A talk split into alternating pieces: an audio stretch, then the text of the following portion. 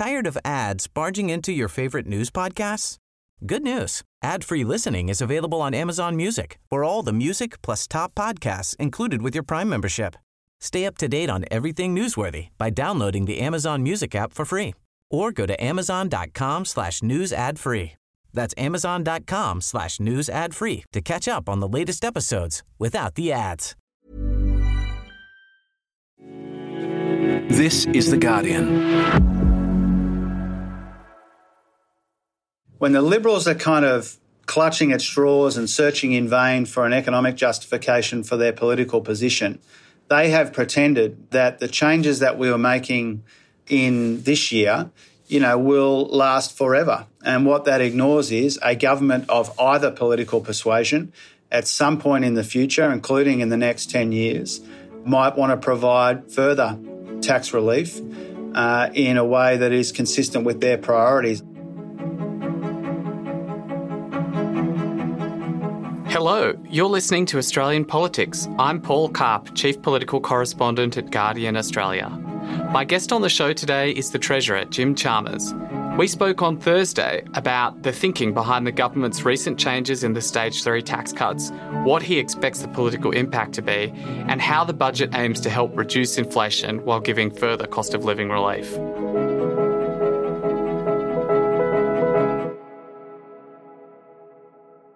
Thanks very much for joining us, Jim. Thanks for having me back on your show, Paul. Now, the government has justified changing its position on Stage three tax cuts by saying it's listened to low and middle income earners who needed more cost of living relief uh, and circumstances have changed. Was there a particular moment that you realised uh, we can't deliver Stage three as is?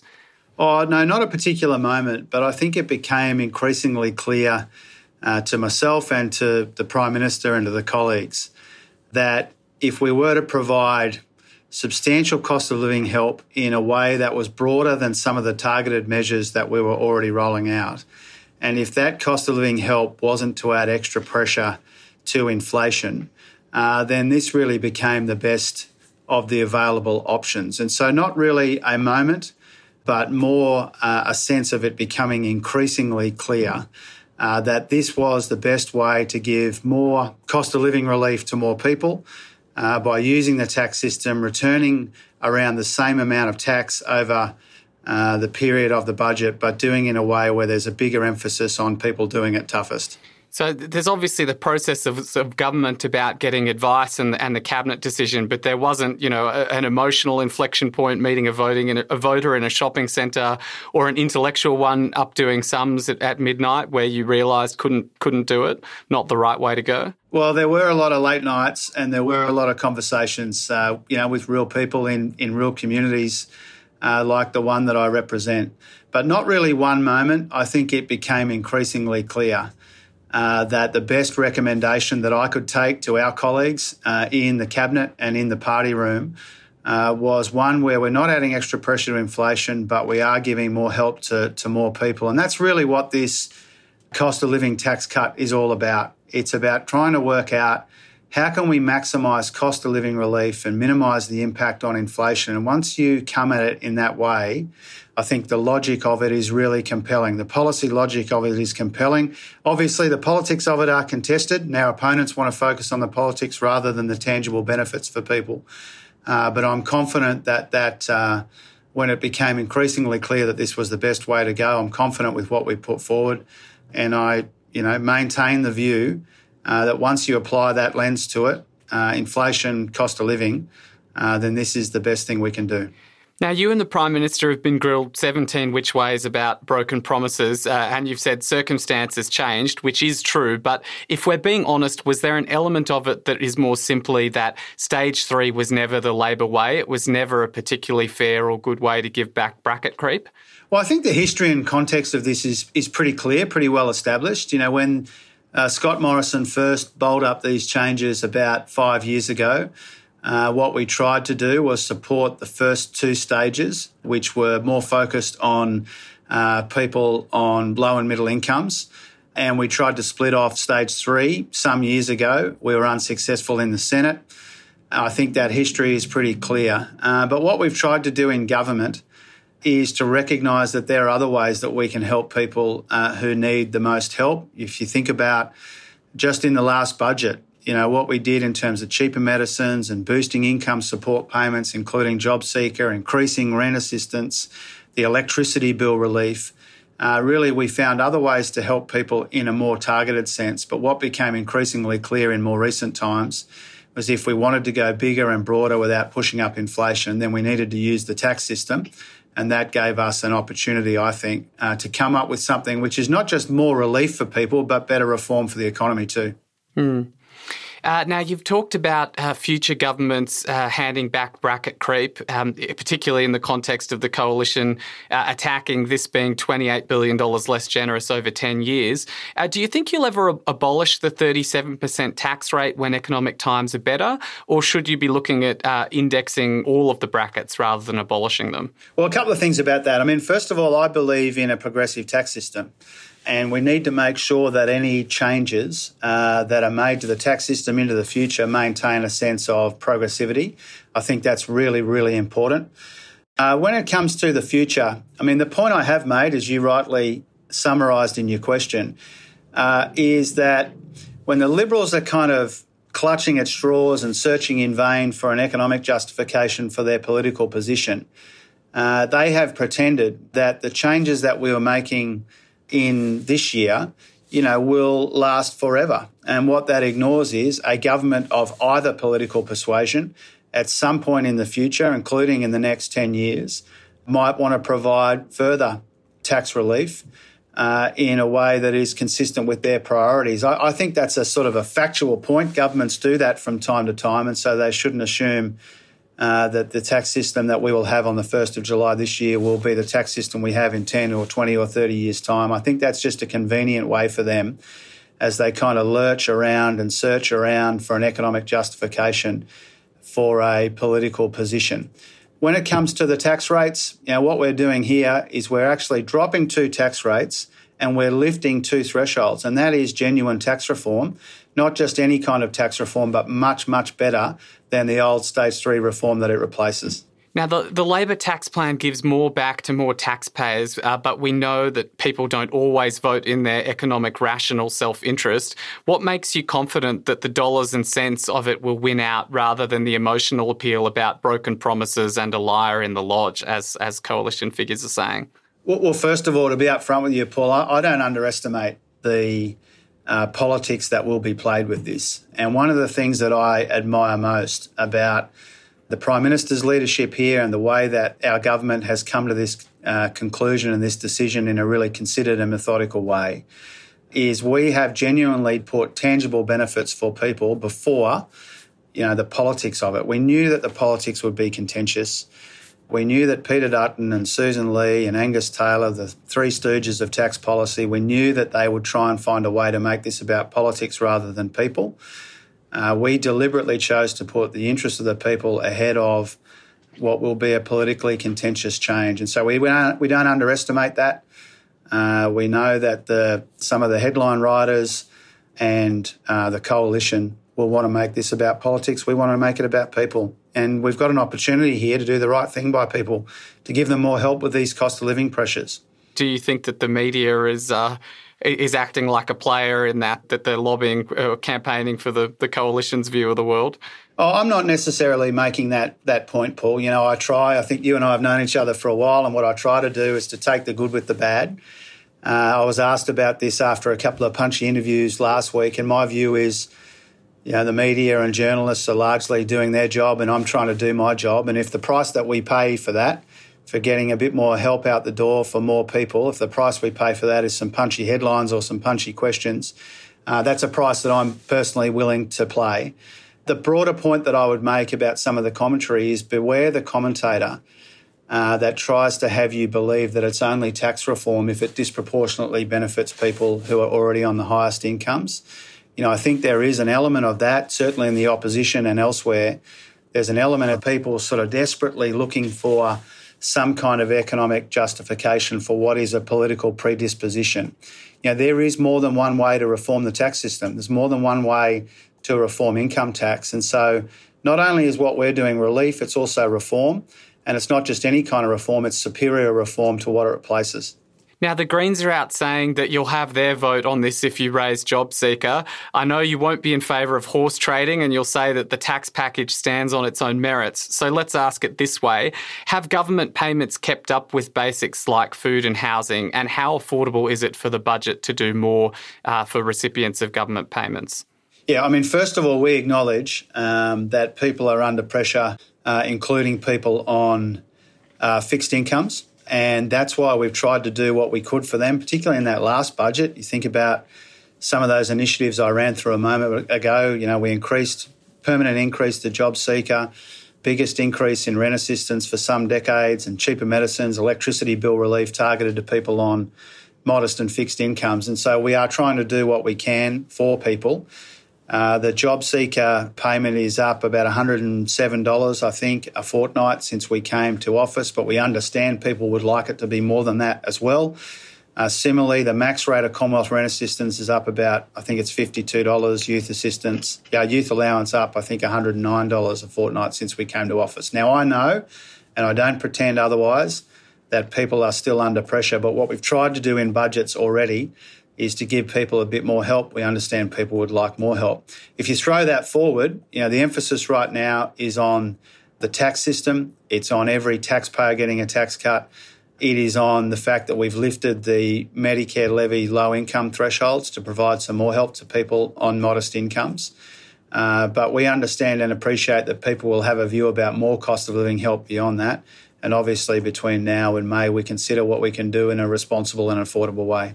Now, inflation uh, is down to four point one percent. Uh, is it is inflation proving less sticky than Treasury expected, and why? Well, the Treasury still thinks we'll get back to the inflation targeting band next year, but I think it is true to say that that number yesterday shows that we are making uh, more progress, swifter progress, and that's really encouraging and it's really welcome. But the reason we don't get carried away by that encouraging number yesterday is because we know people are still under the pump. You know, inflation is still higher than we'd like. We want it to moderate further and faster. But that number yesterday, I think, was a, an important uh, indicator of a few things, including, not only, but including the fact that government's policies are working when it comes to electricity bill rebates, cheaper early childhood education, rent assistance, the way that we've got the budget in much better nick. We're helping, uh, but it's not mission accomplished yet because we know people are still under the pump. Did the R B A clobber mortgage holders one too many times in November last year, and how soon should households expect interest rate cuts? Well, you know me, Paul, and you know the answer you're going to get about uh, decisions taken independently by the Reserve Bank, either past decisions, I don't second-guess those, and future decisions, I don't preempt that. I've got my own job to do. I take responsibility for the cost of living relief we're rolling out, the way we're repairing the budget, already delivered a surplus and another one in prospect. Uh, the way that we are putting downward pressure on inflation. I, I was really encouraged, uh, really, really encouraged and really pleased to see inflation come off even more substantially in this week's numbers. But I know that there's still some distance to travel. Uh, I'm just encouraged that what we are doing as a government deliberately, cost of living help and responsible economic management is having a positive impact uh, on these numbers, which were even better than the market expected. Well, I'll ask one that squarely is your job. Uh, how does the inflation number impact your strategy and the budget? Is it pinch every penny so you drive inflation down even more and aim for interest rate cuts sooner? Or is it pressures off, R B A's done its job, no need to rub salt in the wound and you can afford to be a bit more generous to households? Yeah, well, I think inflation's still the defining challenge in our economy, but in every budget, not just this one.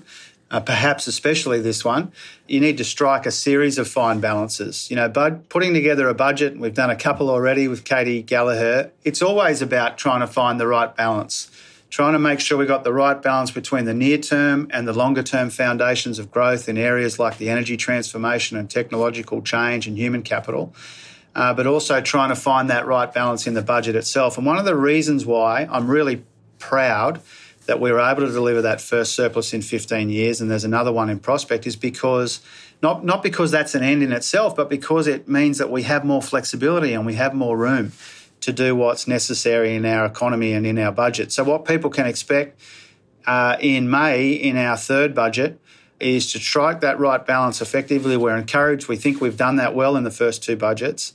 But to get that balance right between helping people, keeping that downward pressure on inflation, but also not losing sight of the longer term in areas like energy and technology and human capital too. Now, you've said there's no plans to change and there's no change in position on negative gearing and capital gains tax. Uh, the Coalition says, well, that was the message on stage three as well until it wasn't. So why should voters trust that those things are genuinely off the table? Because what we've done here is when we've come to a different view, we've been upfront about it, we've explained it, we've owned it, we've taken responsibility for it. Uh, and I think your listeners, uh, they would understand what's happening here, and that is the Coalition can't defend or sustain uh, their position that they will unwind these tax changes uh, that we're putting into the Parliament. They can't defend or sustain that, and so they want to make it about something else. Uh, let's have a debate about what we are proposing, not a debate about what we're not proposing.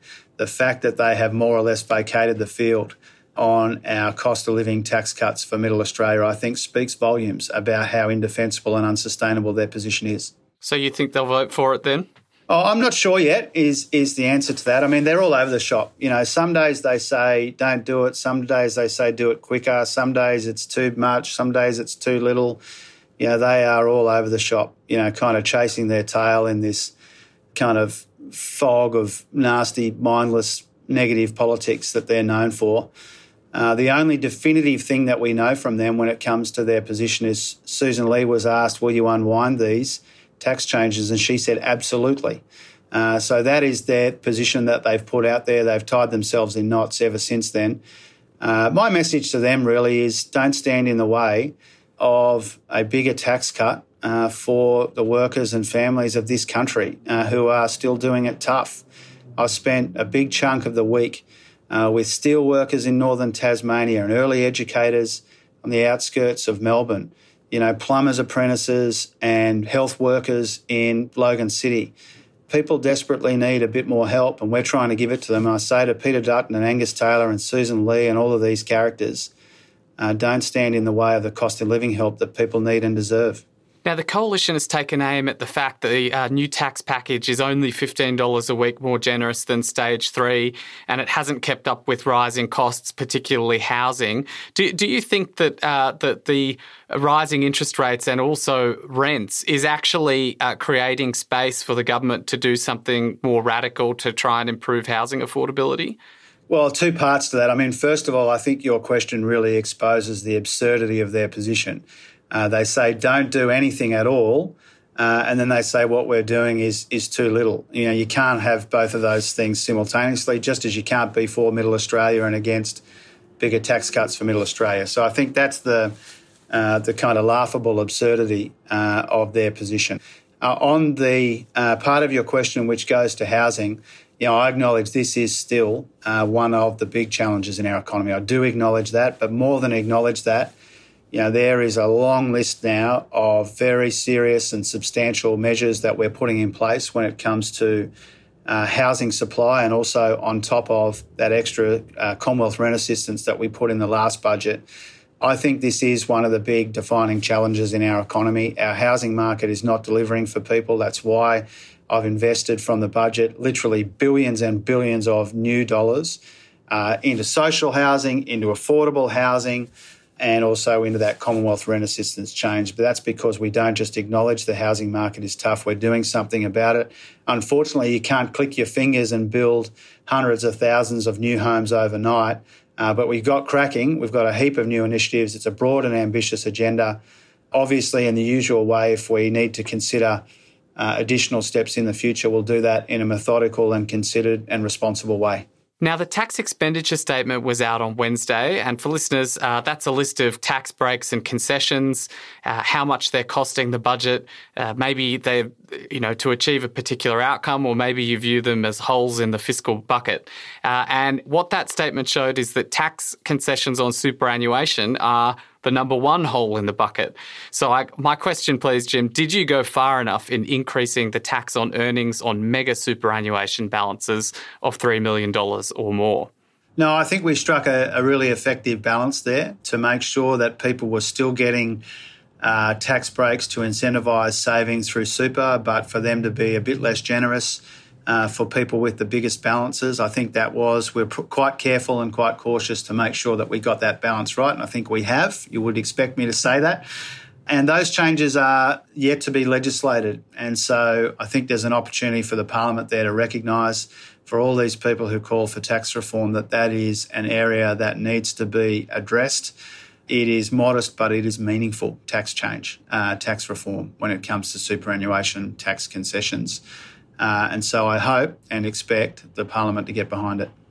That statement always comes with a caveat that it's not a statement of government policy, but if you if you don't intend to change any of the settings, don't you have to own how much is leaking out of the various holes in the bucket? Oh, well, I think, to be fair to the government, Paul, you know, that uh, that question kind of ignores all of the tax reforms that we are currently pursuing. You know, you just think before the Parliament, uh, superannuation tax concessions, P R R T, paying more tax sooner, Uh, multinational tax reform. Uh, we've made some good progress on compliance. Uh, we've got good tax breaks to incentivise the building of rental properties. We've got good tax breaks to incentivise E V take-up. And we've got these uh, substantial changes to stage three tax cuts so that more people get a bigger tax cut. And so one of the things I think that gets missed uh, in this otherwise welcome conversation about tax reform is that the government already has, uh, you know, those half a dozen or so things either in the can or um, before the Parliament. And that is, uh, by recent standards, broad and ambitious tax reform. And we shouldn't forget that in this conversation. Given the first R B A board meeting uh, is next week, are you close to naming who's going to sit on the new monetary board? Uh, we're starting to form a view about that, and I, I work really closely with Michelle Bullock on that and with the Treasury Secretary, Stephen Kennedy, to make sure we get the right mix there. Um, so we are doing that work uh, to make sure we get uh, some good people on, on both of those new boards, and I think we will. I'm really quite confident we'll get great people to serve on the Governance Board and the Monetary Policy Board. You know, I try not to be too partisan about this R B A review, but one of the sort of disappointing developments at the end of last year, which escaped a lot of people's notice, was the, the coalition voting with the, the Greens to delay the implementation of the R B A review, review reforms. And I'm worried about an element of uncertainty that that injects into this work that we're doing to bed down the reforms. I was really disappointed, frankly, Uh, with the way that uh, the coalition behaved when it came to that. I've tried to be so bipartisan about this R B A review. I've tried to take seriously the many opportunities that Angus Taylor and others have had to feed into it. Uh, but we need to bed down the changes. Part of that, but not all of that, is making sure we get the right people to serve on these boards, and I'm confident we will. There is a bit of a delay on a few uh, legislative measures in, in, in your portfolio. You've got a second inquiry on multinational tax. You've got the Greens and Coalition not supporting the P R R T changes. You and the P M have given a view that the ta- the income tax cuts will pass Parliament. Will, will these pass Parliament? Well, I'll give you the same answer, which is I hope so. I mean, they, they should. There's no reason they shouldn't. Um, we've put a lot of work into those uh, tax proposals. I think when it comes to multinationals, we acknowledge that part of it is making sure that we're calibrating and keeping up with the international developments. But we've got some good, um, robust multinational tax proposals out there. Uh, the P R R T, similarly, I mean, voting against the P R R T changes would mean uh, offshore gas companies pay less tax and pay it later. And so I can't imagine why uh, the Parliament would want that outcome. I think that might be all we have time for. Thank you so much for joining us in a, in a week where you've been very busy out selling the uh, income tax package. Thank you, Jim. No, I really appreciate the opportunity, Paul. All the best. Thanks for that. Thank you for listening. Today's episode was produced by Daniel Simo and Alison Chan. The executive producer is Miles Martignoni. We'll be back with another episode of Australian Politics next Saturday.